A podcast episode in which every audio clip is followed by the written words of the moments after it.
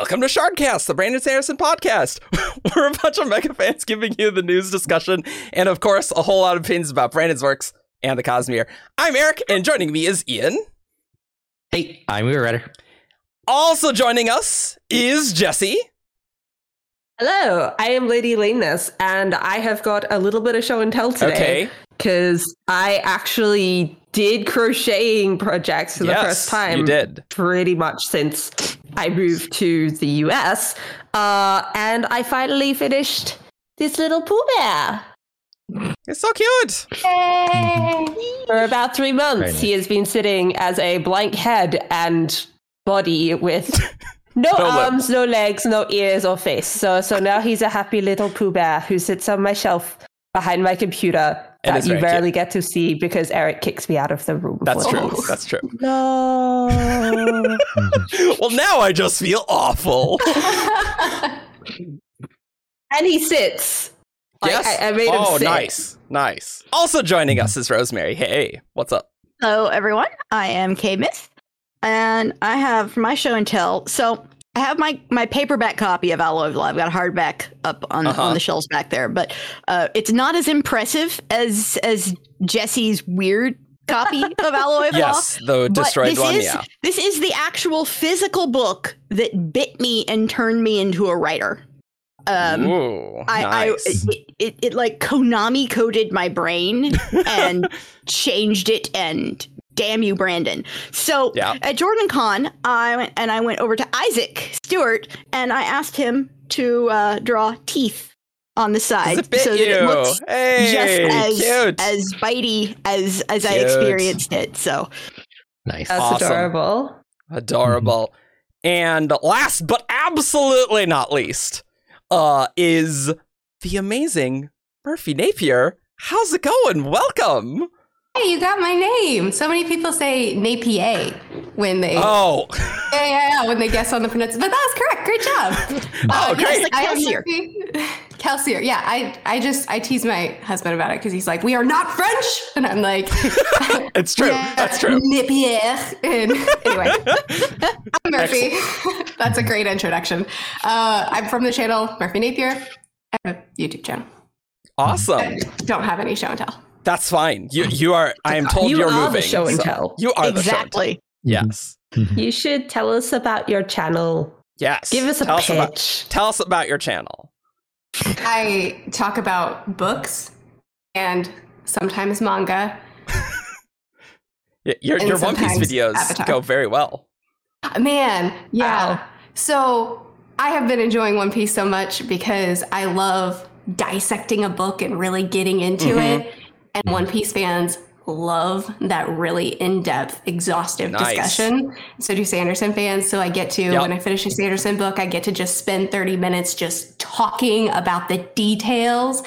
And that's one of my favorite things about reviewing Sanderson because most books, if I try to have an in depth discussion, nobody watches the video. Yeah. right. So I love discussing Sanderson because the fans are like, yes, let's discuss. Yep. Yep, yep, yep. And that's exactly what we're going to do today because we are going to talk about Mistborn Era 2 because Murphy, you were reading Era 2 for the first time and you've literally finished bands days ago. Uh, yeah, like two days ago. So I Nice. thought we would go through. Uh, so obviously, Mistborn Era Two spoilers, and and probably Mistborn Era One spoilers as well. Uh, but we're we're just gonna do like general thoughts. We're gonna talk about our thoughts, feelings. We we all, uh, for the rest of us, we reread Era Two, uh, which in my case was desperately needed, and we'll just talk about how uh, we we felt about things. We'll get into the characters, and that's what we'll do. Quick question. Yes. Secret. Have you read Secret History? No, she Okay. is not. Okay. Noted. No okay. spoilers on that. she does know about Kelsier because of Rhythm. Well, yeah, I mean, it's revealed in this book. Yeah. But yes, I, I knew about it before this book, too. Yeah. Okay.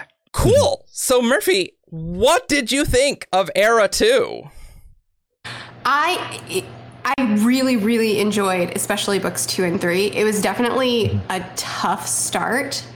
And I think that's largely because well, I guess I should preface it by saying I did read book one. This was technically a reread. I read book two immediately after finishing. I mean, I read Alloy immediately after finishing Era One years ago, and um, I liked it, but I never felt compelled to continue.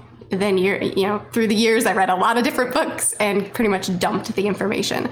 So technically, I've read book one twice, but I, it was like reading it one time. Um, so book one, it is hard to adjust your expectations because, you know, Era one is like apocalyptic, it's dark, it's gritty, uh, it's Sanderson level gritty, not rub your face in it gritty, but like very heavy tones. And then Era two is like campy and lighthearted and fun. And we've got some heavy things we're doing here and there, but really, let's have a good time. And Yeah. like, that's not the type of fantasy I read. I don't like have a good time fantasy. I want the darker, deeper tones.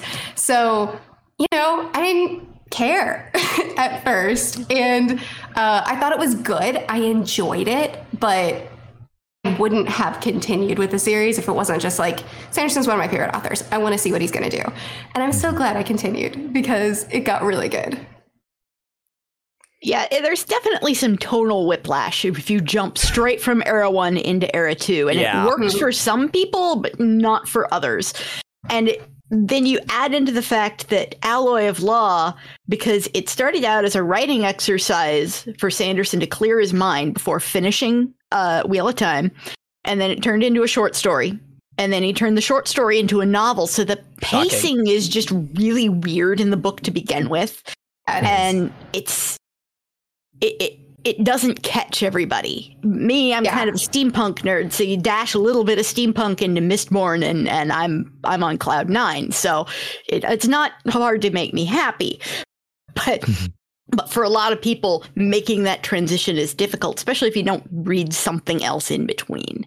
Right. Yes, very true. Which I've heard that book one of Era One was originally a standalone that he later turned into a series. Is that true? That is not true. He wrote uh, all three uh, all at once before he published the first one. He always planned Okay. it to be a trilogy, but he did make it feel standalone Like there's definitely, you know, it's a complete story, but with sequel hooks for more. so I think it's did. really well there. Yeah, and he did that with Final Empire too. It stands on its own very well. It's just Oh, that there's sorry. a great Did- I- story. You you, you said era once. That's what we th- thought we were you were Sorry. talking about. Oh yeah. Um, so sorry. so you Alloy as a standalone uh yeah, that that is weird because I think he always intended that there would be sequels. Um, not while he was writing it. He kind of like finished Alloy and it's like, okay, like now I'm going to plot a trilogy with these Okay. characters. yeah, and I feel like it reads that way. Yeah. I think Yeah. that kind of Yeah. was partially why I mm-hmm. disconnected too, because I'm a character reader and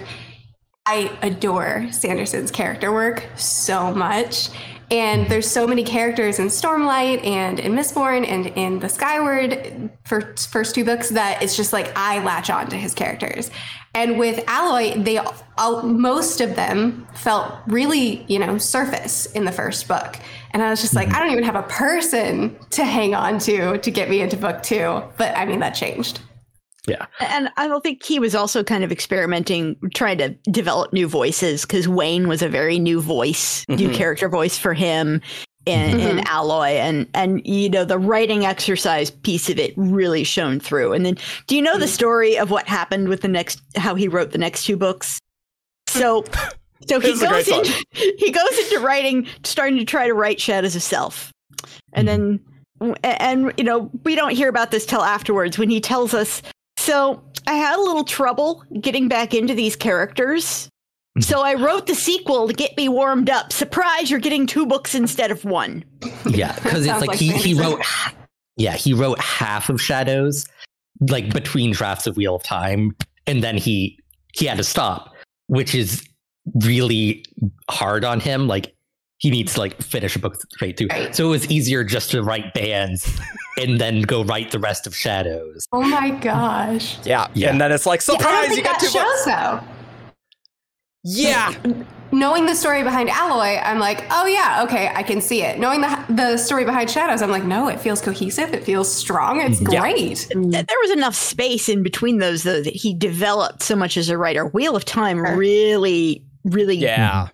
did a lot oh, of Oh yeah. of developing his skills Mhm. and and then the fact i think that he was able to run both of those books like through editing like almost simultaneously made Sure. him made it so that he could really get them to match up and, and complement each other well I think like the only way you'd know that's like, oh wow, Brandon wrote two Mistborn books is because one came out in October 2015 and then the other one was like very early 2016. It's like, Yeah, oh, that's not normal. January. Yeah. Right. and right. then and then he then he tossed secret history at us at about the same time Yep. as bands. yeah, I heard that. I Yeah. heard about no, that. it was supposed actually the read- same. Supposed to read Secret History after bands, right? He- that is typically that is what he recommended at the time. Huh. Mhm. Because they're, I, they're I disagree with this. Yeah. I think it's really- better to read at the end of Era One because I read it after bands and I had no idea what hap- like what was going on in Secret History. I was like, I don't remember Era, Era one. One well enough Oh. to to So- like follow this book. Um, So and I like have- when I first read Mistborn, like that's where I started, and I just went through all of Mistborn before moving on to anything else. So I didn't understand the Cosmere. I knew it existed, but I didn't understand the Cosmere. I didn't understand Cosmere connections or like how anything really worked.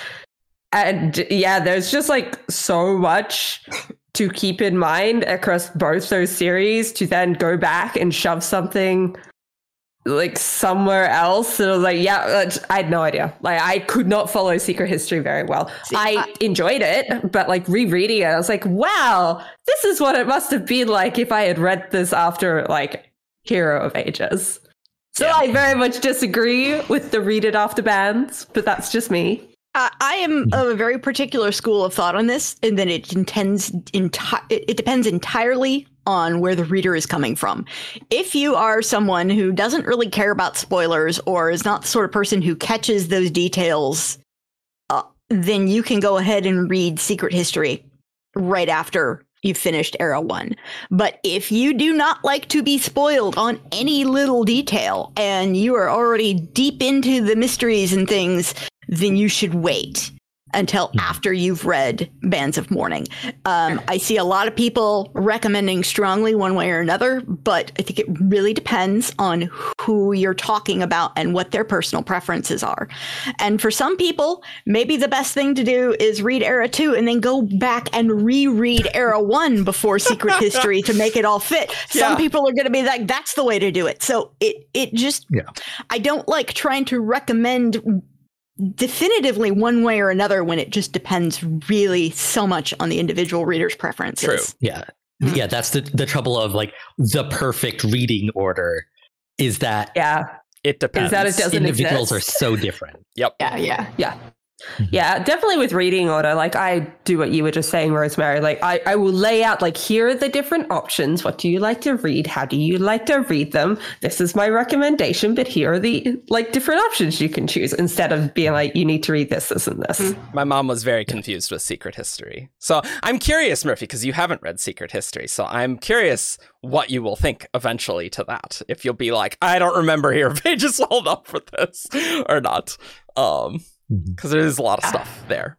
Yeah, I mean, with Era 1, the main plot I remember really strongly because it is a series that really resonated with me. It's actually the first fantasy series that I read as an adult, and it was the series that convinced me, oh, I think I love fantasy when I thought I hated it. Nice. So, mm-hmm. yeah, big fan of it. Big fan of it. I've read it through twice, but again, a long time ago. So it's stuck with me really well. But as far as like the little details that Sanderson likes to, you know, stick in his stories, no, I can't imagine I have remembered it all. I don't Yeah, think think you need to remember that much, to be honest. Like, it, it does. Yeah. Secret History fills in some gaps of what was happening. Like there, there are some underlying questions on what happened in Era One, particularly things that happened in Hero of Ages that don't get 100% explained Mm. because they can't without revealing a whole lot more, and that's Yeah. what Secret History does. Yeah. Yeah. So we we talked a bit about Alloy. What did you think of Shadows, Murphy? Shadows was my jam. Oh, I loved it so much. I mean, so Era One, Book Two is my favorite. Tensoon was my favorite character. Well, Ascension of favorite the of Era entire. One. Yes. Yes. Actually, that's my standard for Sanderson, it seems. Of the three series of his that I've read, Book Two has been my favorite. Um, I always get Rhythm of War and Words of Radiance mixed up. It's Words of Radiance. I mean- Words of Radiance is my favorite. I know. It's because I see the abbreviation Yeah, in my exactly. head. Yep. And then I'm like, which order? Yep. Anyway, Book Two of Stormlight was my favorite. Book Two of Era One, Book Two of Era Three. I just like his Book Twos, except that's not going to be the case for Skyward because I did like Skyward better than Starsight. But That's because it's better than Starsight. oh, but people will fight you on that. One of my friends, he's like, no one will ever me. say that, but you. but anyway, um, No, people could like what they like. I, I just have very strong preferences Yes. in the Starsight, uh, in the Skyward series, and uh, Oh, it's book man. one. Book can't one is the best book. I can't Yep. wait to read book three and see how that all falls. But anyway, um, yeah, book two just seems to be the pattern for me with Sanderson. But like the Kandra are some of the most fascinating characters that Sanderson has created, in my opinion. Tensoon was my favorite character in all of Era One. So getting to see him again, getting to learn more about the Kandra, getting to see how they developed and how they've changed their system and what they've learned of how to evolve over these years. Um, I loved that little that little moment we got with Sazed where he was explaining his role as God as God and how like he's loved his people too much he's protected them too much. So now they haven't developed the radio fast enough. And you know it's it's causing them difficulties which we had a similar conversation in book 3 and I love that kind of stuff. Like book 2 and then the whole Leslie reveal. Like book 2 was just full of so many good things.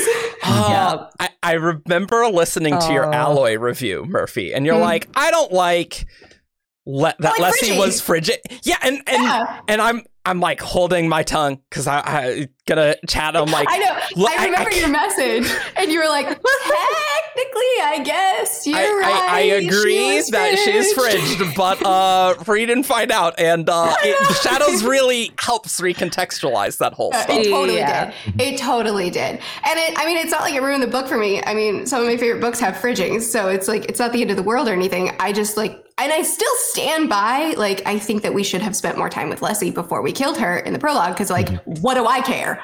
I don't know True. her. She got two quippy lines and then she died. You know, like, Yeah. You're right. and then and then Wax's entire character depth comes from sad boy wife dead and i'm just like i don't care about her though you know To, to be fair, that's a good character description for really Oliver. too. it's just he did So he got to do it anyway, twice. No, it can't. It can't be the good description for the next book though, because Oh, that that's has true. more Yeah, implications. yeah, that, that would be bad. Don't don't shoot No- your wife no against. hurting uh, Steris. Wax. Lord Sarah's, i'd be so mad I mean, at this point, I think it, not just Wax, but Sanderson has killed too damn many wives. Steris needs to be protected at all costs. Okay. he does lean into he Look, at least into she's got a little bit. name. and isn't yet a mother. She can't be in the dead nameless mother club. Let, let's There's just a put lot it of that dead way. nameless mother club. right right right book. well i mean leslie technically can't fit into that either because she was Yeah. a mother. But anyway, the reveal it was great. I still I still think that we could have gotten more time with her before she died to make Yeah. it more impactful in book 1. But it was a great reveal. And then the fact that she had to, Eric, you heartless man, had to die in the arms of her of Wax again. Stop Oh, it's so laughing. What is good. wrong with Wait, you? would you No, no, no, rather I she love the died pain. alone? No, I'm saying Eric, you heartless man, because he laughed at that scene. He No, no, loves no. that scene. Well, well, no, it, it, it is very affecting. But like when I look back at it, it's like, man, I love when characters suffer, and Wax is just devastated, and like mm-hmm. just seeing him, especially like when you read bands, and he's just so angry at Harmony, right? Like just mm-hmm. furious. I'm like, I oh, love it. Yeah. It's so good. Yeah. That was But that a great thing. conversation with Sazed at the end of Bands, where mm-hmm. Sazed basically asked the question that was just asked now. It's like, well, would you have preferred that someone else kill her mm-hmm. or that she die alone? If you really had to make the choice, would you have put that into someone else's hands? It was like, oh, Harmony asking uh, Wax the the hard questions that he Yeah. knows the answers to I now. know. And I loved it. I loved that conversation. I man, It's so good. so funny because even in era one, I was like, says it's cool, kind of annoying because he's really repetitive in his grief, but whatever. Like I was Yeah. kind of hard on Sazed. And then in in era two, I'm like, Sazed, every scene with him, I love. Yeah. Well, because he's doing things. That uh, when Hero of Ages, Brandon had a lot of difficulty revising Sazed's point of views because he felt like they were too repetitive and he was just Yeah. wallowing in his grief, and so that's why he made him go through the religions. So it's so he had something to do, but I mean, he's Brandon's gotten so much better as a writer. Like he probably could write it a lot better now. Uh, Mhm. and Sazed has plenty to do now because he's gone. So he has his fingers in everything. So every scene I is like, oh, it's great. Yeah. I imagine grief is hard to write anyway. Yeah. Because what do you do when Yeah. you're in grief? You just repeat yourself. You just go back to the same stuff over and over again and try to process it this time a little bit mm-hmm. better. So he wrote it honestly. It just didn't it wasn't fun necessarily to Yeah. read. No, for sure. Yeah. It's like it's like writing mental illness and like I know that we've talked about this on other episodes as well and like trying to balance the doing it justice and writing it real but also this is still a book that you want people to read. Right. And enjoy. and and enjoy. It and you don't just want to drown them in Kaladin's depression uh, as much as that does connect with people with depression because they're like wow that's what I have. That's what it's like. That doesn't make it fun to read for anyone. Mm. So yeah, there, there does need to be that line, and it's mm. hard to find, I- and I sometimes doesn't really exist.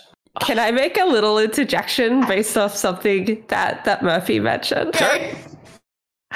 Just because it stuck in my mind because I found this so funny. Uh, you're talking about Sazed um, being like, oh, you guys haven't even developed the radio yet. And then in Bands of Mourning, Morning, Kelisina Shaw has a radio. But I just find it so funny that Wax is just like, what is this magic talking box? What is this thing? It's a magical object, guys. We have a magical object, and he's com- he's comparing it to like the Primer Cube, which is like an actual magical object in world. And it's like, no, Wax, this is just technology moving forward. Right. I just I couldn't get past that scene when I read it uh like the other day, so it just stuck in my mind, and I found it very very funny.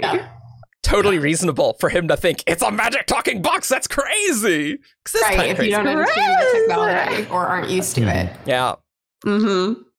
So Uh, Yeah. Wax has been a stick in the mud about tech for the whole series. uh, uh, Yeah. wax is a stick in the mud, and period. Done. Period. So, what were other people's favorite era two book? Hands down, it's Bands of Mourning. Yeah. Because not only is it of the three, it's the one I like the most. Like Alloy Westerns just aren't my jam. It was fine. It's I I like it more in retrospect because we have the later two books, but like Westerns eh. Uh, Shadows like is fun. The ending did make me mad when he killed Leslie again. But uh, Bands of Mourning. uh because like it's just like a fun Indiana Jones story, Yeah. but Mistborn. And it's also the first of Brandon's books I got to read ahead of time because I wrote I wrote the um review for it on 17th Shard. So it's like Oh, I don't even. I legit don't even remember that. uh, you don't remember anything. That's. I mean, that's true. this is true. That's true. but yeah, like it's it's the first thing I read early, so it's like it it will always have a fond part, space in my heart. It was my favorite Brandon book before we got Rhythm of War, which of course unseated it because it's Rhythm of War and it's amazing. But that's another podcast. Y- Ian really likes Navani, so he he's Yeah, like Rhythm of War is the, the best best character. Stormlight book. So yeah, Bonnie's amazing. Rosemary, what about you?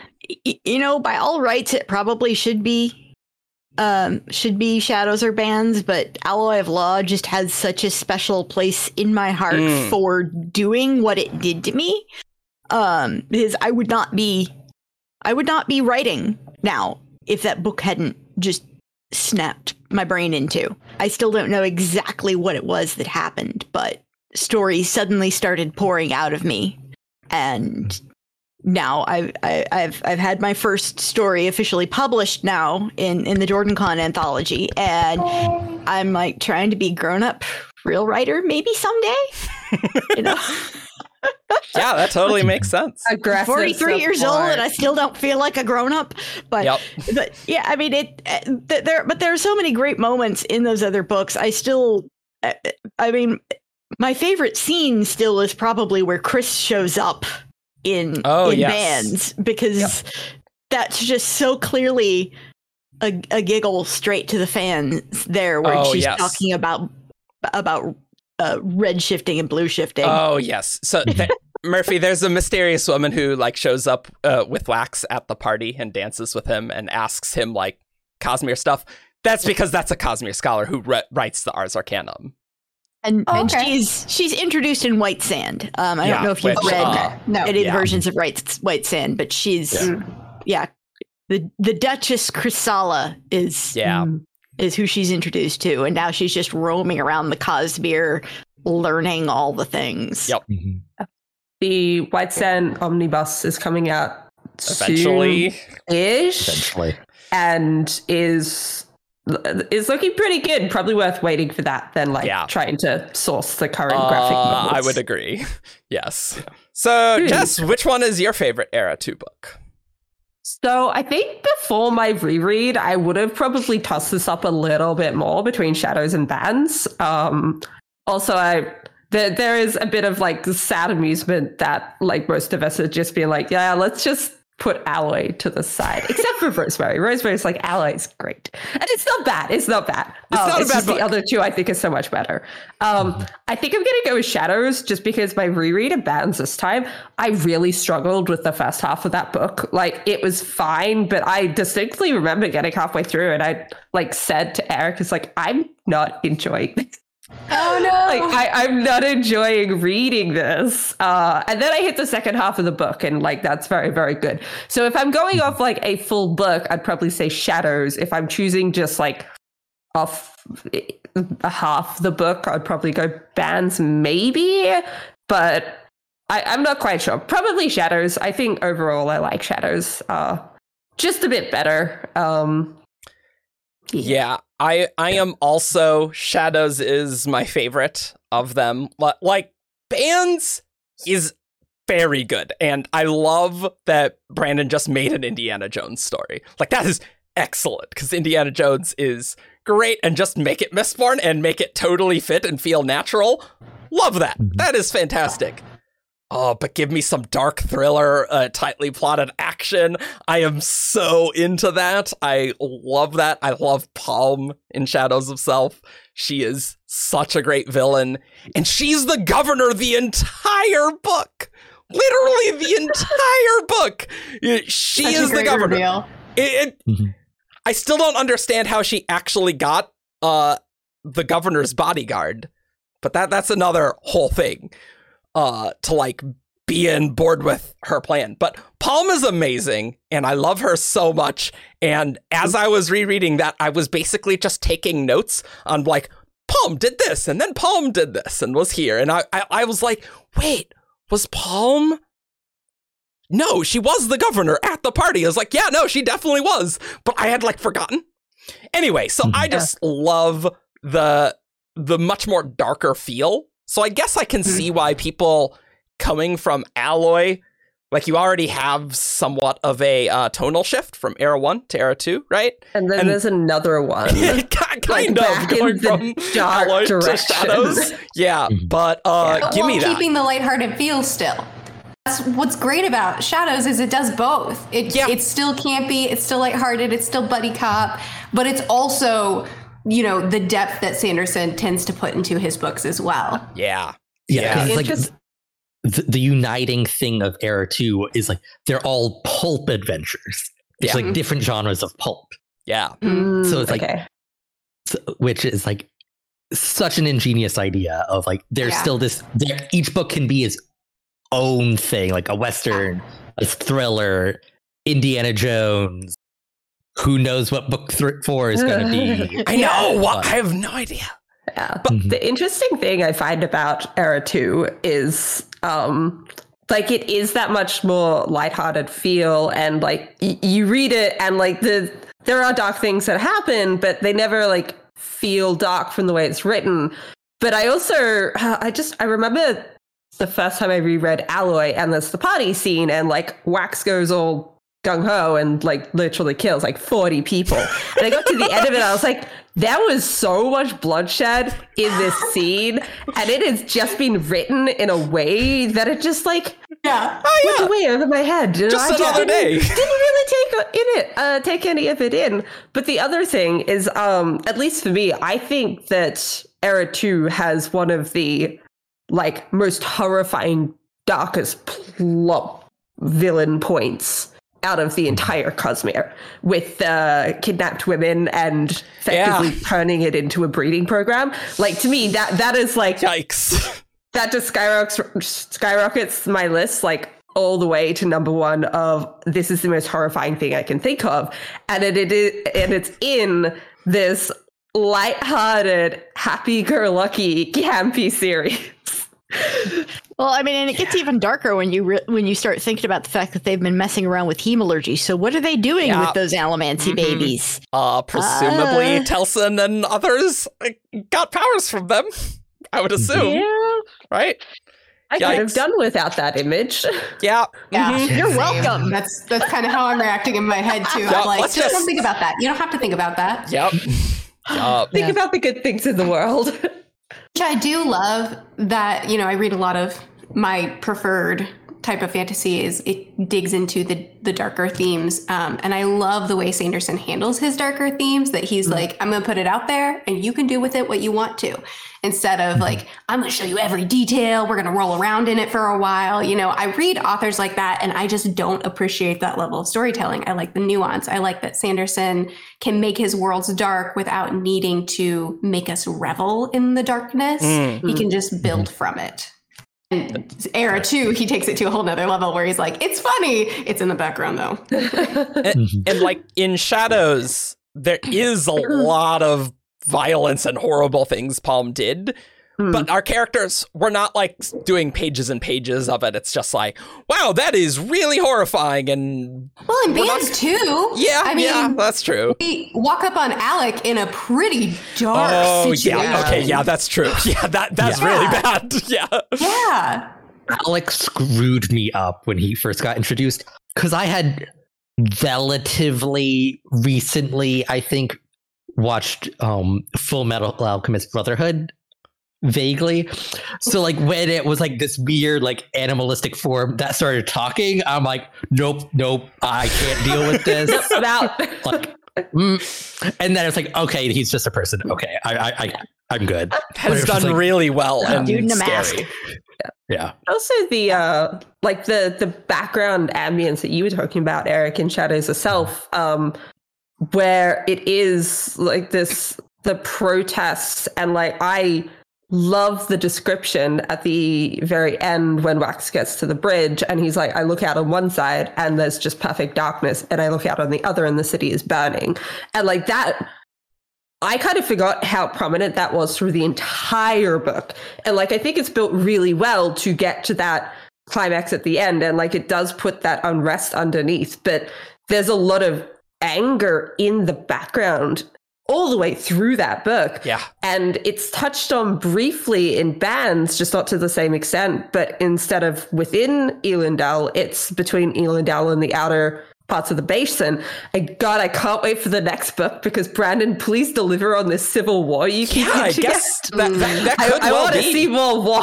There, there could well be. That could be the backdrop for Yeah. Lost Metal. Well, he loves his magical combat, so I feel like we can he trust does. it's gonna He does. out. He really enjoys that. Yeah. he, he's brought it up enough that I think if he didn't include it to some extent in the next book, it would feel very much like a drop thread because Yeah. he set it up like a promise.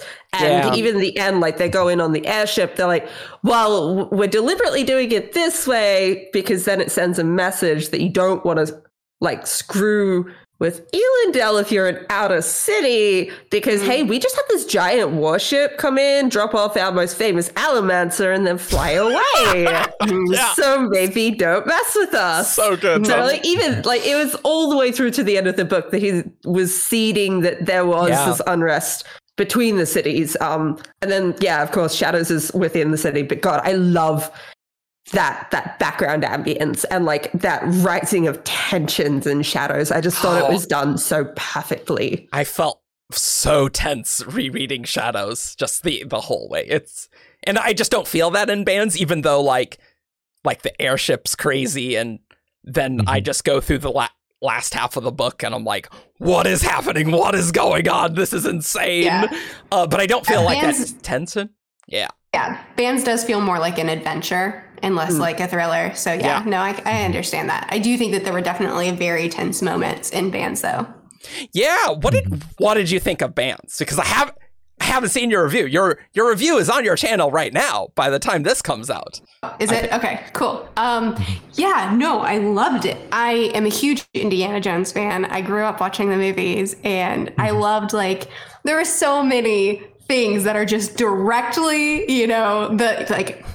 A, a intense chase on top of a moving train, Yeah, and, exactly. and you know, like a bunch of booby traps that we have to go through and try to In the you know, get ancient to the- temple, yeah. in the ancient temple as we're trying to get to the ancient artifact. Like it's just it was so Indiana Jones. I mean, I read that on the back of the cover and I'm like, okay, sure, why not? But like it was so Indiana Jones. And it was so fun. And I I'm weird in that I typically don't care for a super fast-paced, action-packed plot. I really like the more like subtle, nuanced tension, like Shadows was.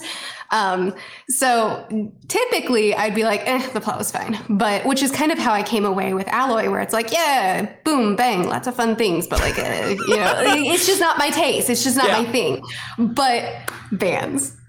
Oh, it was so much fun. Um, I do actually. There were a couple of things about the ending. Like I was like, okay, Shadows bands, same thing. Love them both. Not same thing, but you know, same feelings. I love them both. They're amazing.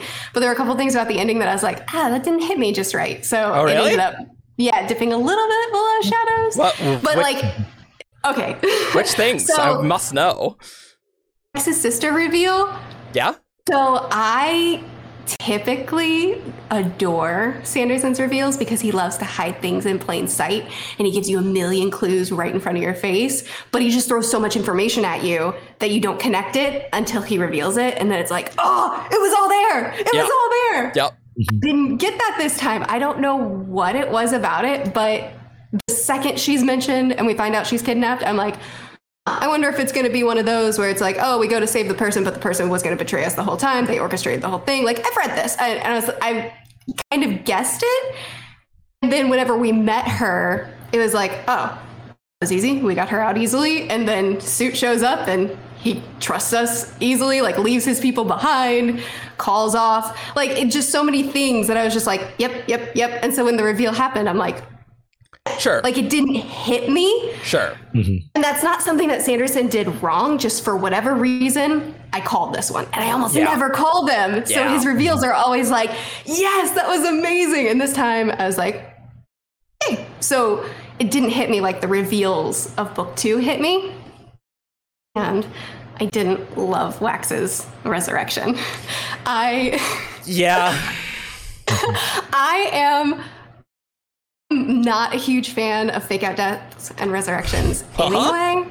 and Sanderson really loves those tropes. and Yeah. sometimes they hit me just right. Like Lessie's fake out death was so good. It got me. I didn't know she was a kandra the whole time. I didn't know that she didn't actually die that time. Then she died again for real in his arms. It was like, oh, oh, oh, so good. So good. This one, it's like, dies and i'm like okay well i know there's one more book I'm looking around at all the other characters and sanderson has not set up any of these characters to carry an entire book as the True. main character Yeah.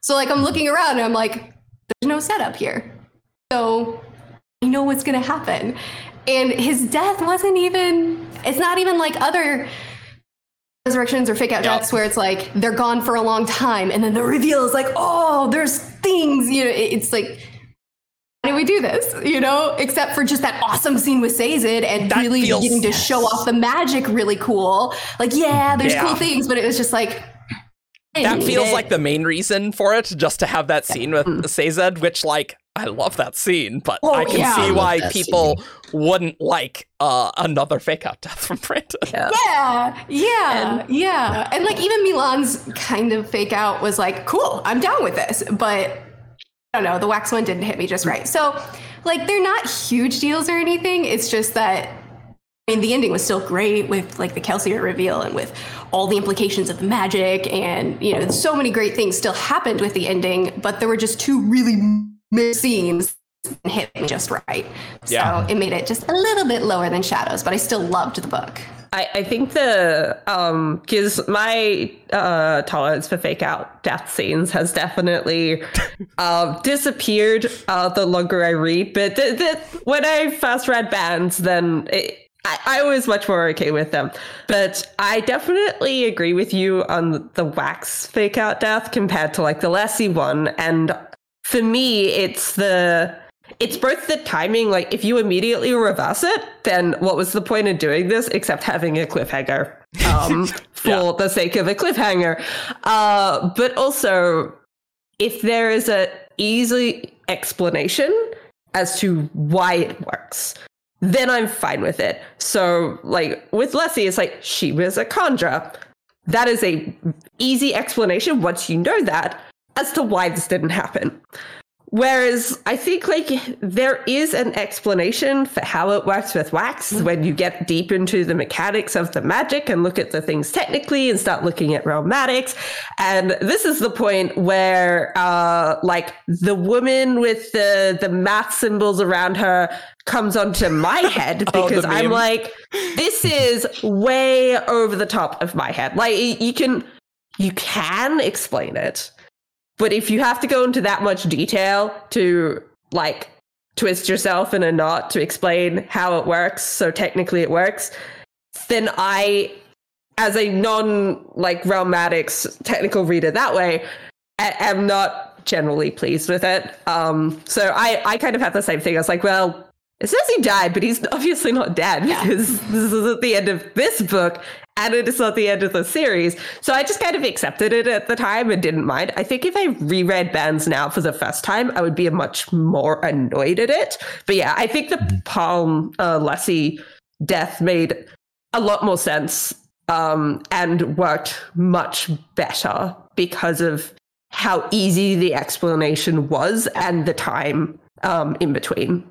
And the fact that when you find out who she is, like, there's a reason for that. It's not like she just pops back up one day. Like, we have everything in the book, and then that brutal, hot, wrenching twist at the end is actually no, it's a character that you do actually know already. So slight topic change from deaths, but Uh huh. I'm interested to see what did you think of the reveal of the Southern Scadrians and their like oh yes. mechanical allomancy? Mm. Because like those of us that were super involved with fandom have known about that they exist For a decade. since Era One. Yeah. because like Brandon wrote about it in the uh, annotations. It's like, So oh, like, there's I'm something always there. interested. Yeah, I'm I'm always interested in like what like unspoiled people like what their reaction to that reveal. So is. Allik's people, just Yeah. to be clear. Yep. Mhm. Yeah. Yeah. Um, I guess as far as the reveal of the mechanics of it, I didn't like I just went with it easily because it as much as you know, I'm not a mechanics geek at all when it comes to this sort of thing. So for me, as much as I could wrap my head around it, I was like, yeah, this seems to work just fine. And mm-hmm. I was more focused on like his culture and Yeah. you know mm-hmm. why he's cool with lifting his mask sometimes and how he would portray emotion through hand gestures and stuff like like that is the stuff that I was really focused on and interested in more than the mechanic side of it. Um, mm-hmm. so like the reveal, I don't know, it to I it, it flowed really naturally for me and it it worked for me as far as I know it. But I also know that I don't understand everything about this world, so I wouldn't even question it if I didn't understand it. You know. Yeah. Uh, Mhm. Honestly, we don't know the full details of Mm. what's going Yeah, on no. with the, the medallions and things, but just Mhm. seeing Still question everything. Yeah.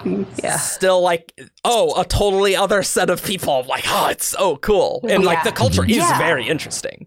Yes, yes, that's And the it's like- thing. is it's totally like unrelated to what we've seen. It's like it's like you i- if you've just read the books, like you have no idea that they're out there. So like when they first show up, it's like, what is going on here? Yeah. So it's, Well, I latched cool. on to Allik really quickly anyway, bec- which I don't know if I'm mm-hmm. saying his name right, but I don't I latched on to him really quickly. Oh, I say it. Okay, cool. um, just because, well, first of all, the way we're introduced to him is just devastating, and like mm-hmm. knowing what his internal struggle is. But then also, he's so funny with the way he does these backhanded insults with how he addresses people. Like I said, his culture is so fascinating to me, and like, give me an mm-hmm. interesting culture introduced, and I'm just like, give me more, give me more, and I think we're gonna get a lot more I think in we book have to. four. So I'm so Yeah. excited for that. I want to understand their their beliefs and their habits and their mannerisms much much more. And I think that the magical side of it is interesting, but I'm just so much more mm-hmm. focused on the culture side of it. Yep, that's fair. I'm really interested to see m- more of uh, Allik's culture in the next book as well, and hopefully other Southern cultures as well. Because what I've noticed that Brandon's done more and more, uh, and not to touch too much on other books, is make cultures and peoples who don't express emotion in the same way that uh, the majority of like the real world Yeah. does. So like we've we've got the the the singers in uh, Stormlight. We've got the the Diones and the other aliens in um, Skyward, and I think this has all kind of been more practice for Brandon to build on to do more with the the Southern Scadrian cultures in the next book because they have these masks. They do communicate differently, like they do communicate emotions differently. And I just noticed um rereading bands that there's a point that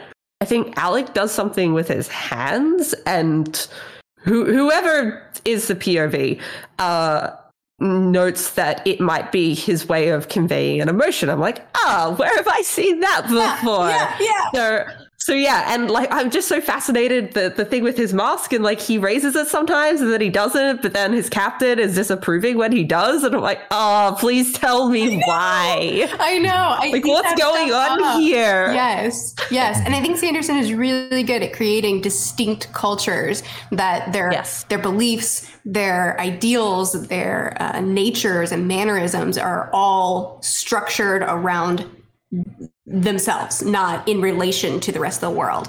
And I eat that stuff up. I eat that stuff up. So I'm just so excited to get to know his more. And there's o- and that's only one of the five southern like clans. So like there's there's so four excited. others. I don't know how much we're gonna get in the next book, but uh hopefully more. Hopefully. It's gonna be fun. So Murphy, favorite character, era two. Let, let's talk characters. Yeah. That's easy. Steris. I do love Wayne a lot more than you do. How do you guys feel about Wayne? I know how Oh, Eric feels okay. about Wayne. How do you guys feel Oh about Wayne? boy. I How love much time do we want to? I love Wayne get and into it? also want to smack him upside the head sometimes because he is also super self-centered in a lot of ways. um, a- and and there was a piece from your uh, review of of Shadows where I I wanted to, to offer a counterpoint because you're talking about the the scene where he goes in and you know delivers the money to the girl and. a- a- a- and at first blush, that seems like, aw, Wayne, you're torturing yourself. You think you deserve it, but and you're doing all this stuff. But when you really dig down into it, though, what he's doing is super selfish because he is every month going in there and essentially re-traumatizing this girl whose father he killed because he thinks he needs to torture himself, but he's never thinking about what it does to her. And and whether or not she has the right to not see him because she doesn't want to. And you know she has all this underlying trauma. And it's just you, you know i i adore wayne. And i also just want to smack sense into the man. Yeah. Yeah. So I understand that perspective and can agree to it partially, but he's also going in specifically to deliver money to help them since he's taken away their provider. And there are other ways accepted to each get time. it there. You're absolutely correct. I agree with that. But I also don't necessarily think it's entirely selfish because he is trying to provide for them when he's taken away their provider and they are accepting it. Mhm. And I don't know, did she actually say, like, don't come? Or Yeah, is she, she- allowing him to come? She has said multiple times that she doesn't want to see him. And, okay. And well, then, yeah, I think your perspective is totally, Yeah. totally fair. uh, and um, like, I it's one of those things that for- didn't occur to me till other people pointed out to me. Yeah, which, definitely. But y- you know, and it's just it's one of those things you go, oh, Wayne. Yeah. Yeah, that was definitely no. me with Wayne. Like I like I quite enjoy reading Wayne. Like even rereading Wayne after like going through the online discourse and participating in it. I like I still enjoy reading him. Um, but I am much more aware now of the problematic scenes and I do take a little bit of issue, I think, with how Brandon has written some of these scenes, uh, particularly the the university one, the one with Ranette, because I think he's leaned a little bit too hard into just looking through the character's perspective, because then it normalizes and makes some of this behavior uh, seem much more okay than I think it is. And like, I didn't pick up on it the first time, even though like what Wayne does with Ranette, like I've dealt with as well. And it, it just didn't quite click to me because of exactly how it was written as, oh, this is okay. This is just like their their normal uh, interactions. And also just Wayne Mysteris. I legitimately did not actually pick up until the end of the book when Wax is like, please stop. That Wayne just legitimately hates Steris and was like deliberately being mean to her. Like I thought it was meant to be written in a they're like sort of friends but enemies type of way, and that was just incorrect. Um so yeah, I, I think Yeah. there are bits where it leans too much into we have to give just what their character is Mhm. going to see and experience without uh, particularly because some of it's from Wax's perspective. And, and Wax is just like oh Wayne's just like this. That's fine. I just accept it. Nothing wrong here. It's like oh there could have been something there. That's like may- maybe what he's doing isn't great but yeah So, um, I have a- but otherwise I do I do enjoy reading Wayne A different perspective on what Yeah. you said. But I want to hear from Ian first. What do you think of Wayne? I, I, I- I do have a couple of points because like Brandon has mentioned that like we should be concerned about Wayne is like he does do problematic things and like we shouldn't just be willy nilly like okay with everything he does because some of it really isn't good. But um, before I get into my thoughts, I, I want to touch on like his re- relationship with Steris, which is that I think we focus a lot on like Wax losing Lessie like that's like the main crux but like wayne lost her too. Like wayne like lessie was like his big sister.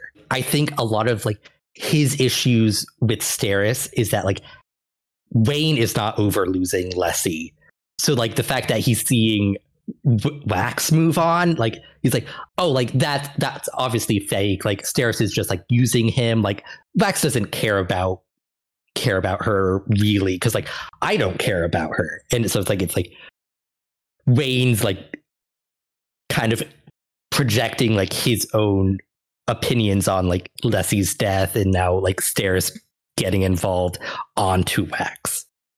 Um And to be fair, for a while he wasn't entirely wrong about the fact Mhm. that Wax was still struggling. But True. in the Mhm. end, yeah. as for my own opinions of of Wayne, I he's fine in other people's viewpoints. When we get into his head, the, the scenes just tend to go on far too long. Like his whole like scene at the beginning of Bands of Mourning where Oh. he, ah. he goes on his wacky I hijinks. hate I'm that scene so much. Like, one of my favorite scenes.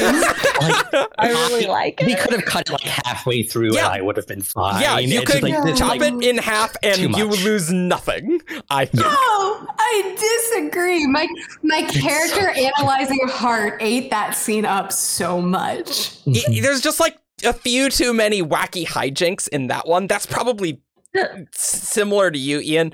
That's probably the Mhm. scene that I'm like, ah. I do like the scene in Shadows when it's like, oh, it's a church, but it's actually a bar. Like that one's weird, Yeah. but like that works for me. Whereas the Mhm. scene at the beginning of Bands, like, just like cut one or two of the weird hijinks, and like I think it'd just be tighter. Like I just don't think Mhm. they're doing enough. Just in uh, response to the stuff that Brandon said about, yeah, we should be worried about what Wayne's doing. I very much agree with that. And I like that Brandon has brought that up. I think a lot of my issue comes from the fact that I think Brandon's done too much to smooth it over in the book. So Yeah. it's a lot that he's saying we should do this thing, but not showing that it's problematic in the book. Like that, Mhm. that's kind of uh, where it um comes down to me but yeah i i am glad that brandon like is very much on board with yeah no what he's doing isn't great and not that i really think brandon wouldn't think that but yeah i just wish he had actually shown a bit more in the book that this is a problematic behavior and i don't mm. really think any of the wayne scenes do that i think they just kind of show and accept that these things are okay Yeah. Mm-hmm. I am done. I know most people I think really enjoy Wayne. Like looking at the YouTube comments, a lot of people really enjoy Wayne, and that is great. And you know what? Rereading Era 2, almost all of his scenes are really enjoyable. Like I, I was Yeah. pleasantly surprised in rereading Alloy that I'm like, oh yeah, Wayne's really fun. Cause I definitely after reading it once, I was like, uh, I don't know, I could do with a little bit less Wayne. Uh, and so I, I kind of had that perspective. It's like, eh, I don't love Wayne. But then, like, rereading his stuff, it's like, oh, wow, that's really good. I just think Brandon enjoys Wayne a little bit more than I do. so, like, that that Mhm. scene at the river and go, going through all those things, I'm like, oh, He clearly has a lot of fun writing Wayne. yeah. Yeah. So, Mhm. that, that, I think Brandon finds Wayne a bit funnier than I do. So, uh, he, he's not quite as funny to me, which makes some of the scenes not work. He is a very interesting character, uh, and Oh, yeah. uh, I'm quite interested to see how much Brandon's gonna like close Wayne's character arc. Like, there, there's so many different ways that, like, what what is he gonna do with Wayne that is gonna be very interesting. Uh, I could just uh, just a little bit less wackiness would would be great for me. But it's so it's very interesting, Murphy, that you love that scene at the beginning of Bands with Wayne. so much. Um, I love it too. Yeah. Okay. So lots of thoughts here. When I'm reading Wayne's scenes, um, I will have two reactions. I'm either dissecting every every sentence he says and every little gesture he makes and like piecing it together in my Wayne file in my head of trying to understand this character a little bit better, or I'm just writing dick on the page and moving on. because I think that Wayne, I completely agree, oh, terribly problematic. But I guess the reason I love Wayne is specifically the reason that you have a hard time with him, Jess, is because hmm. I love that Sanderson doesn't insert morality on him. True. Oh yeah, and I wouldn't want Sanderson to actually change his character and like get rid of those things.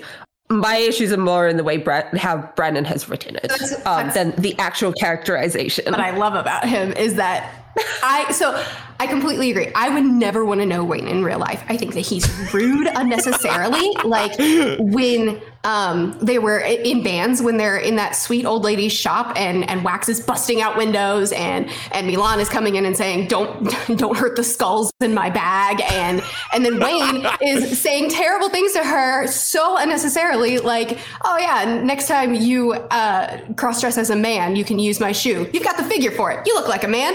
And you know like stuff like that. Like that is so he I know that this man is emotionally intelligent enough to realize that what he said was so rude and unnecessarily so. But he's chosen to say it. And he has scenes like that where it's like, you know, you're being a dick and you've chosen to be a dick. And the way he treats women is so messed up. It's terrible. Some of the comments that he makes to um, Marasi in book one, every scene with Ranette, he's it's terrible. Yeah. he also has a lot of layers to him. He can cut the tricks and he can cut the jokes and just have a really deep heart to heart with mm. someone. He can see when someone is struggling or when someone is hiding, like in book three, when he confronts Marasi on the train. He's like, You're hiding. Why? And then they have a heart to heart and he talks to her about being in Wax's shadow and stuff like that. And um, like he has the whole scene that you guys don't like that I adore, where he's going through and essentially he's being Robin Hood, where he's like people who have more money, he's swindling them, and then the kids, he's giving them food and he's passing out silverware that he stole from Wax's wedding because it, it it'll be valuable to them when it was just trinkets to someone else. I love that about him. I think a character that is written to be deeply flawed, which Wayne absolutely is, and the author isn't putting morality on the scene for the reader to say, this is bad, kids, don't be sexist. I love when an author lets readers interpret scenes themselves and interpret characters themselves. And I look at Wax, and he's someone I would never want to know. And if I knew him in real life, I'd hate him. But as a reader, I love dissecting him. I love trying to understand stand him a little bit better and piece these little bitty clues of his character that we get together to try to see the hidden depths in him. I think he's the deepest character in the series. One of the most hateable ones, but so layered. And I love him for that. And I will also, I kind of said this and then didn't finish off. I agree with the interpretation that um, Wax way he treats Steris while being wrong, absolutely, he's a jerk to hmm. her. Um, I, I, don't, I think he's looking out for his pal. Like he sees hmm. that Wax is still hurting over Lessie, that he's not over her. At the beginning of bands, he says, "This is a beautiful wedding. This is what I wanted." Wrong woman standing in in, in the aisle, and it's like. no ah. wonder Wayne didn't want his best friend to marry the wrong woman, in Wax's words. So hmm. I see him, I see his antics and I see his hatred and everything as him being defensive over someone he loves because he sees someone he hmm. loves, he, he sees him marrying the wrong person. And I, I don't know, I think it's wrong, but I get it. And and it's telling. It's telling that Wax doesn't tell him to stop until Wax is finally all in on the relationship. That's hmm. I mean that is a that tells you a lot about where Wax has been that he hasn't shut this down before. You know, he's finally like, "No, all right, we're done. This is happening and I'm okay with it."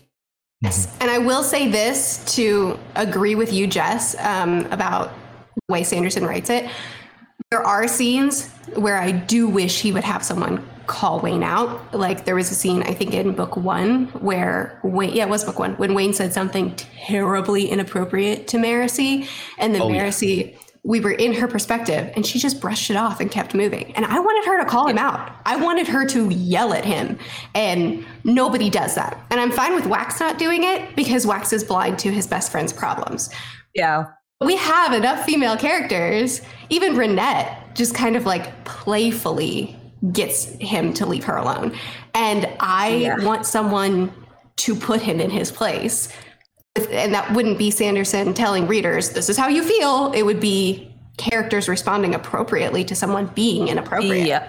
I do agree with that. Yeah. It's the fact that Ranette doesn't really respond at all. Like that, Ranette- that that's the thing that I'm a bit confused about sometimes. Ranette has has dealt with Wayne for so long that she knows that nothing works. I mean, I can Yikes. I can I can empathize Yeah, with Ranette a lot because when I was in like junior high and high school, I was the super unpopular kid. I was the no, the the dweeb that the popular guys would pretend to like just to just to torture me. And you get to a point where you know that there's nothing you can do. It's just going to happen and you just have to ride it out Oh yikes. and and that's part of why Wayne can bother me because he just like he brings back these memories of back before I found my cool, and uh, it's it, it, it it's hard to get through how he he Yeah. treats Ranette. Yeah. Yeah, there are certain scenes Yeah. that he, especially in book one, that he would say things that was hard for me too because you know I've had terrible people say terrible things, and it's like I don't want one of the main guys in the series that we love that's that's you know funny that's lighthearted i don't want him to also sexually harass people i don't like that but Mhm. I like how nuanced he is it's just that i will never i'll never like him as a person i'll just love dissecting his character and trying to understand him a little bit better Mhm. Like him as a Good character. character, not a good Uh, person. yeah yeah Yes. exactly Yes. Yeah. Speaking of Wayne, something that I am very interested and excited to see what happens going forward is his relationship with guns and also just how the end of bands may or may not affect his demeanor because I don't know if uh, he necessarily can just like get up and brush off the fact that Wax died. Wayne well aware of that and kind of went over the edge. Uh, and even though Wax is now alive, that doesn't suddenly undo all of the emotions and like spiraling mentality that he went into. And yeah, the fact that he then shot Telsin as well and like used guns after so long. Like, how's that going to affect the next book? Like, I, I'm so intrigued to see how that affects his his mindset or his actions going forward because I feel like that would have a maybe not drastic but like a big effect at least. Like I don't think it's something that's just going to be pushed off and not looked at as a Yeah, consequence any further. It- it's it's definitely going to be interesting to see how that goes because Wayne has throughout the book sh- shown very clear signs of having severe PTSD from that mm-hmm. incident and how he mm-hmm. relates to guns and the fact that Wax died and he just punched through it, but I don't know that he was entirely as sane at that point is, is what I want to Yeah. say. So is, Yeah. is is he going to revert back to the he can't use guns anymore or is he going to be in some middle ground of starting to try to learn Yeah. um, I always wonder if there'll be like a bit more of a, a dark Wayne vibe going forward Mm. because that like the that's what I got from that whole scene where he goes after Telsin. I was like, oh, th- this is like the dark Wayne. he, he he is like gone into the darkness, I think that and would be- I, I'm that would be really interesting to explore yeah. Yeah. It get him away from Yeah, it would the be. slapstick a little Yeah. bit and Yeah. get him into yeah, Yeah. that would be really interesting Absolutely. And it gives him a bit of a character arc to then finish off the series with as well. Um, That's awesome. I do like with Wayne that because I think one critique Brandon has gotten, not so much recently, but just a, oh, he's a Mormon author. Everything's so clean. Like there, uh, some people really like that. Some people like, ah, Brandon could, you know, do more with that. And so it's nice that Brandon has been branching out with characters who are rude and kind of unpleasant. Like I like that as an Mhm. author. That's just having an interesting character who's not like I'm a goody two shoes and that's that's me. It's like Wayne is certainly not that, and so I do like that kind of a lot. Mhm. Um, Mm. he is a very interesting character, and so I hearing about this, I'm like, wow, I'm really interested to see what Brandon does with Wayne in Lost Metal. he yeah he's not cool i think people who hate him i totally get it but man he's so interesting Yeah, i Yeah. love that like my favorite character type is one where you just get little pieces that you have to put together to really understand oh i love that yeah. Mhm. Let's talk about Wax. Not. I, I don't think we're gonna nearly talk about Wax as much as we just did about Wayne, to be honest. wax is wax He Yeah. yeah. Wax is the straight man. Yeah. he's the straight man. Yeah. Mhm. like he just there's not a lot of character to him. Like I really liked his like hatred against harmony in bands. Like that was Mhm. really good characterization that Brandon didn't go over the top with. But it's like when it was relevant, Wax is like, no. like very strong. So I thought that was good. But Mhm. he he's more of an investigator. He his character is interesting. Like in bands and uh shadows, it was interesting, but Mhm. I describe him as a protagonist i think he's a prota- protagonist his Yeah. protagonist. textbook I think, I think with Mhm. yeah, I think with Vin, I think with all of our POVs in Stormlight, with Spensa, Sanderson's great does a great job of making a protagonist that is a very distinct character. But in this one, he created a protagonist. I don't think it's a bad thing. It's just that I don't have a lot to say about him. I mean, with as many Like, wa- other colorful characters as are in these books, it's like you need Wax to balance everybody else. Yeah. That's very Yeah. true. Yeah, because Oh, like see, I was gonna say the opposite. uh, like, I, I guess they both whack, but like, Wax needs the other characters in these these books to make these books worth reading.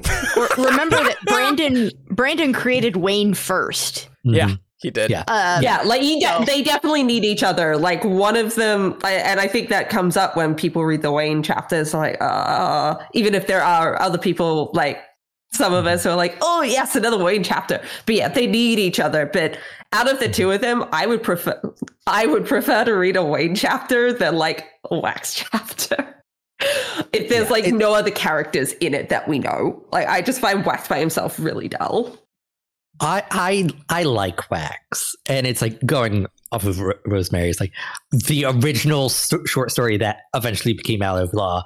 It was Wayne on a horse that w- is actually a Kandra, and it it failed because Wax, uh, well, Wayne by himself can't carry a story. That would not work. Yeah. Yeah. So it's like wax, like, and I think it's interesting when like wax is very much the protagonist. Like that that is what his character is. The fact that that is more or less unique in the Cosmere, like, is kind of okay. It's like it's you're unique by not being unique. Yeah, I don't think there's anything wrong with it. I, I agree. I don't think there's anything wrong with creating a protagonist protagonist every now and then Mhm. because he's not a bad protagonist. There's just not that Yeah. much to talk to Yeah. talk about him. Yeah. But And he, I, he works really well for the stories that he's in. Yeah, yeah, and it's I, I I'm gonna bring us to that harmony scene in Bands of Mourning, hmm which is one of my absolute favorite scenes in the chapter. Yes. One of our co-hosts, Ben, absolutely hates it, and we do not agree at all. Well, I think he I think he might like the scene. He just doesn't agree with what Harmony did fundamentally. Whereas, like, I'm totally okay with what with what Harmony did. It's like, yep, makes total sense. Your explanation mm, checks out. Wax wouldn't have been okay with any other sequence of events dealing with Lessie's death. Even like knowing, like, and it's not he couldn't even have been asked ahead of time because that would have altered his decisions. Because like the only way he could kill Lessie is if he didn't know it was Lessie and he couldn't let anyone else kill Lessie, and he couldn't let Lessie live on in that state. So it's just like there, there was no other choice. Like, Yeah, makes especially considering free will. Like, throw that Mhm. into the mix too. Sure, Sazed could have just er, Harmony. I should be saying Harmony. could fine. just hijack the whole scene Either. or hijack the whole book, the story, and say, "Well, this is all the best way to do it." But if we incorporate free will, Mm-hmm. then he has even tighter confines if he's going to allow his people to have that. Yeah. love it. and my philosophy is harmony knowing what's going to happen, like knowing what choices you're going to make, doesn't mean you don't have free will. And, and, and but the the other major revelation that came out of that is Wax was so focused on like, okay, he made this choice between duty and adventure, and he chose duty, and like that's okay. He's gonna do what he needs to do. And Harmony is just like, no, like it's just a different adventure. It's so good, and I think it's it's so good to read, and it's I think it's good for Wax to finally let that sink in. It's like it's okay to like what you're doing. Like, yes, you're doing the thing you need to do, but that's just its own adventure. Mm. And, and then we pan out and see what's really happening, and Lex is like, "Oh, Oh yeah. Creepy red Oh. smoke. Yikes. Mm. Oh, it is so good. I agree. Can we talk about Steris now? Yeah, let yes. Yes, Yes, yes. let's Yeah. talk about Steris. I adore her. I loved so I loved her from the first book. She was my favorite character from the very beginning, and I was so mad at how little page time she had in book one. and then we got book two, and I'm like, that was not much better. You're gonna have to fix this. And he, book three was already written, but I was still speaking directly to Sanderson. he knew. He I- obviously knew, right? That he it- knew, yeah, he could tell. Um, yeah, And in the spiritual realm, yeah, her just her very um her very black and white way of viewing the world, as well as her very um she I want to say she's comfortable with who she is. She definitely does face insecurities and she definitely does have some turmoil, but she has accepted who she is as a person. She understands I see the world differently. Social interaction is a little bit harder for me. I have adjusted and I have made it correct. And, you know, like I said, autism is something that runs in my family and I was I was raised by it. I was raised next to it. I know it. And um, I loved her characterization because I was just like, I know you. I know this personality type. I know this very black and white, clear cut, but also just comfortable. And this is the way I am. So accept it or don't, but I'm comfortable with it. Like, ah, I loved it so much. And then as we get a little bit deeper into her, as we see her, um, you know, feeling joy out of searching through those ledgers, and then Wax molding to that, and like this is weird, but if this is what you love, uh, I'm gonna help you find the the missing uh, dollars. I think is what it translates to. But you know, seeing them start to bond and seeing him accept her as she is, and not just accept but love her for who she is, for how individual she is, and um, you know, I don't get deep into my personal family life or anything, but like I, I really love his depiction of Steris, and I feel like feel like I saw a lot of what's familiar to me and I saw it painted in such a positive and accepting light and I just think that she's fascinating on her own but then with this being a subject that's close to me I'm just like ah feels good. It just felt really good to read her. Yeah, the romance between Wax and Steris is really well done. Probably my favorite Brandon romance of just like a nice slow burn and you're at the end of bands and I'm like I am super like this is excellent. Like I just think it's written really well. I agree Steris is my precious cinnamon roll, and she must be protected at all costs. 100% but I I didn't grow up around it, but I do have close friends and family on the autism spectrum. I've got a nephew who's on it, and um, several friends. My husband might be undiagnosed on the spectrum, so I'm used to dealing with it, and I've got I've learned how to interface. Um, there's there's a person who is sort of my unofficially adopted little sister, whom I who, who lived with us for a while and i got used to translating human to her and back again and she would like come to me and go this is what happened am i the and i'm like no you have to you have to believe that. But that's literally what she would ask me. And i'd be like no so this is what's going on. And here are all the layers of what this person is hiding. She says why don't they just say it? Like, because humans be weird kid. And so going through all of that and learning how to interface with that helped me understand Steris very well from the beginning. And a- and I just love her more and more the more she's there. Mm. And the the part where she's like four different three or four different suitors sent her letters telling her all of her flaws, just listing them and like, oh, Yikes. no, you just somebody give her a hug and a warm blanket because those guys were mean. And I'm just so happy that she has wound up someplace that that makes her so happy. And mm-hmm. it just like I have all the warm fuzzies.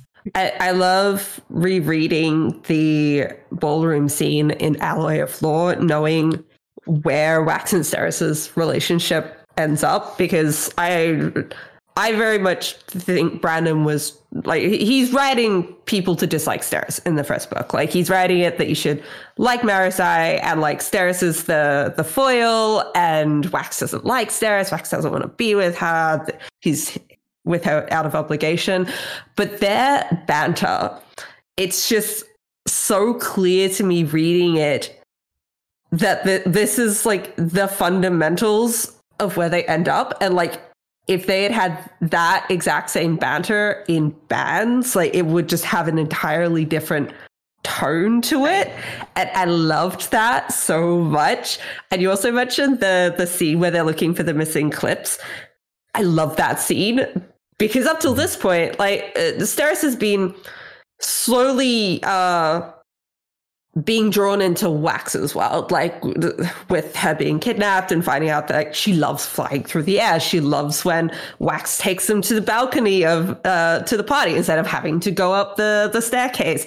And she's being immersed in his world, but it hasn't really gone the other way. Mm. And like by that point, like he does he does find her delightful. He does like her by that point, but there is still that that gap between them of like who she is and the world she lives in and like Wax's involvement in it.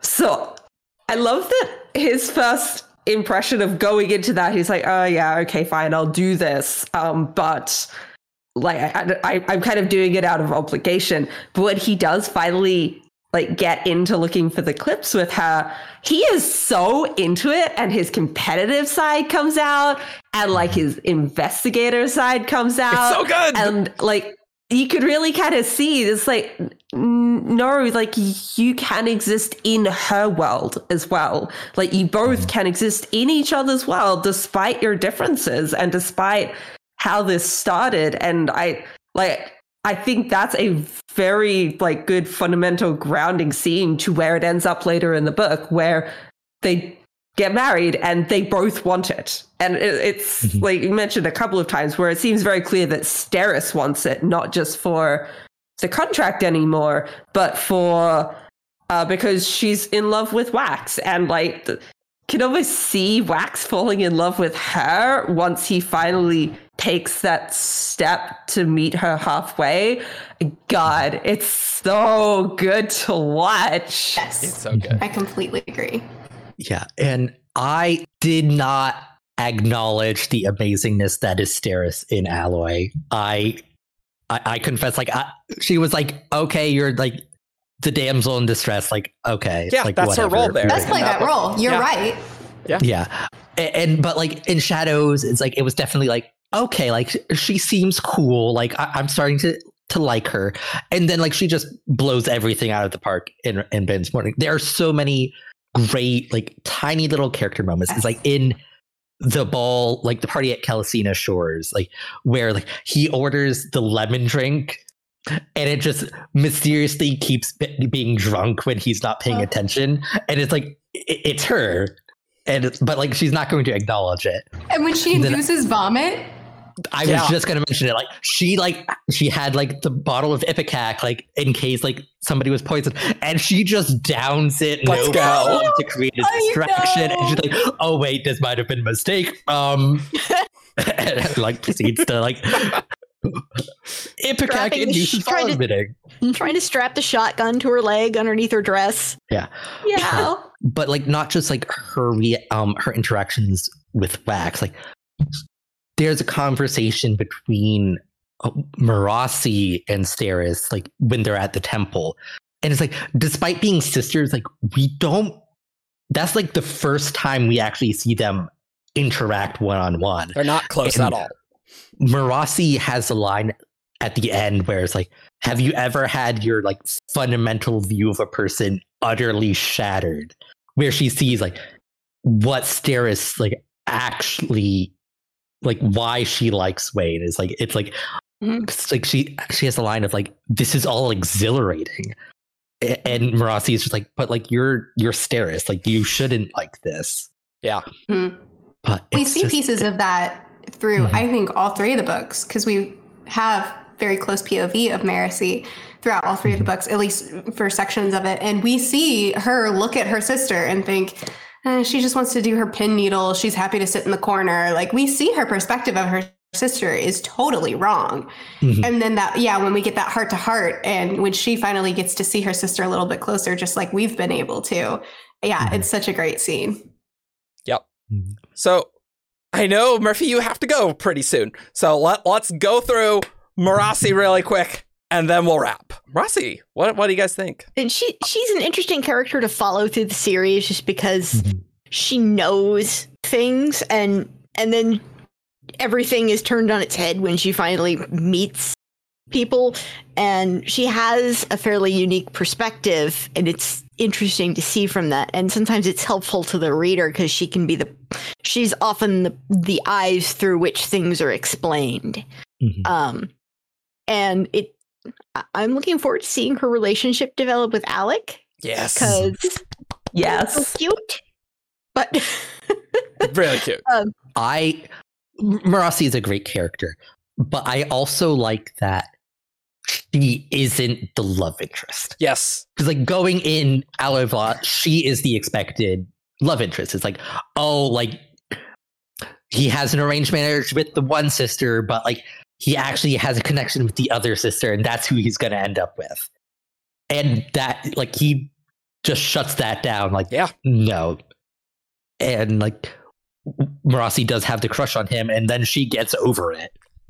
And It's like really good okay, character development. on. yeah, Mhm.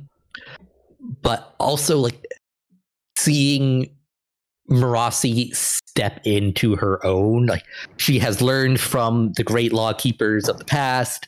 She's gonna do it her way. With Yeah. statistics. Yeah, I love Marasi so much. Uh, she, she probably my favorite character in the entire era of two, uh, and it's exactly for the reasons that you just said, Ian. Like she has such a good character arc and character development of like her, like her paralleling wax, and then they diverge, and she just grows up so much. And going from hmm. book one through to the end of book three like she has become her own person. She now can see the problems that wax brings with the way he acts and doesn't want to act like him anymore but still wants to be in law still wants to do things and make things better but has a different way about it and just the scene where she's holding the bands of mourning Mhm. and then she finally accepts this isn't what I want. I'll give it to the person who does want to act like this. I have literal chills talking about this.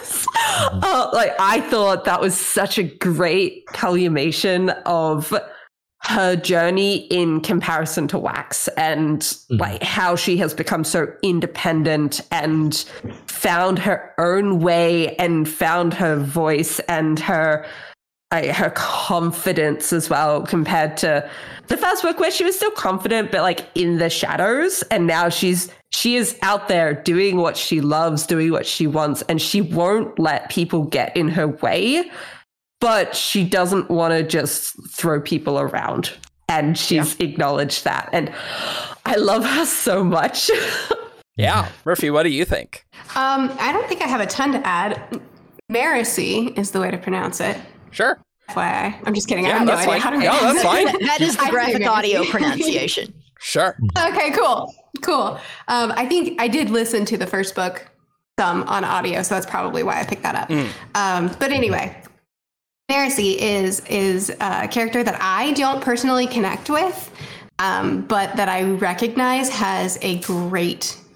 She's had some amazing development from her, you know, obsession of studying wax and studying others. And then I really like in scenes, I think this was in book one, in scenes where she's in like a high intense situation, like when there's a gun to her head, and we're in her head and we hear her, you know, go through the different variables in her head. Like if I do this, then this will happen. If I do that, then that. And they like she we get to see her reason her way through things and make a decision based off of that. But then other times we see her say, statistically, it shut up. It doesn't matter. Like I, I love seeing her mm-hmm. react differently to different situations and kind of break away from the tight confines she had herself into and find her own way.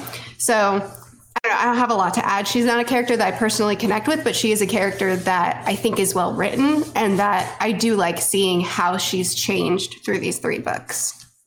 Awesome. like quoting statistics is her way of handling stress Yeah, kind Yeah. of. Yeah. Well, we are out of time. So, Murphy, any final thoughts? Uh, Era 2 is great. It's not the same. And I do like Era 1 more, but Era 2 is really good read. Yeah. Any I'm other? excited fun- for book four. yeah, I'm very excited. Yeah, so excited for Oh, yeah. book four. It's Oh, going to be yeah. great. hmm Finally. Any other final thoughts? Anyone? Just glad to have Murphy on the show. Yes. Yeah, that's it's great. been Thank you lovely to joining have us. you. Really fun. Good. Gives us some real star power. Yeah. Yeah. Yeah, exactly. yeah, you're a star. You're a star. Thank you so much for coming. Uh, you can find us on 17thshard.com for all your news, discussion, theories, and fun that you could ever want. You can uh, find us on uh, Facebook, Twitter, SoundCloud, YouTube. You can subscribe and you can uh, support us on Patreon if you want. And we'll see you all next time. Bye. Bye. Bye. Bye. Caw.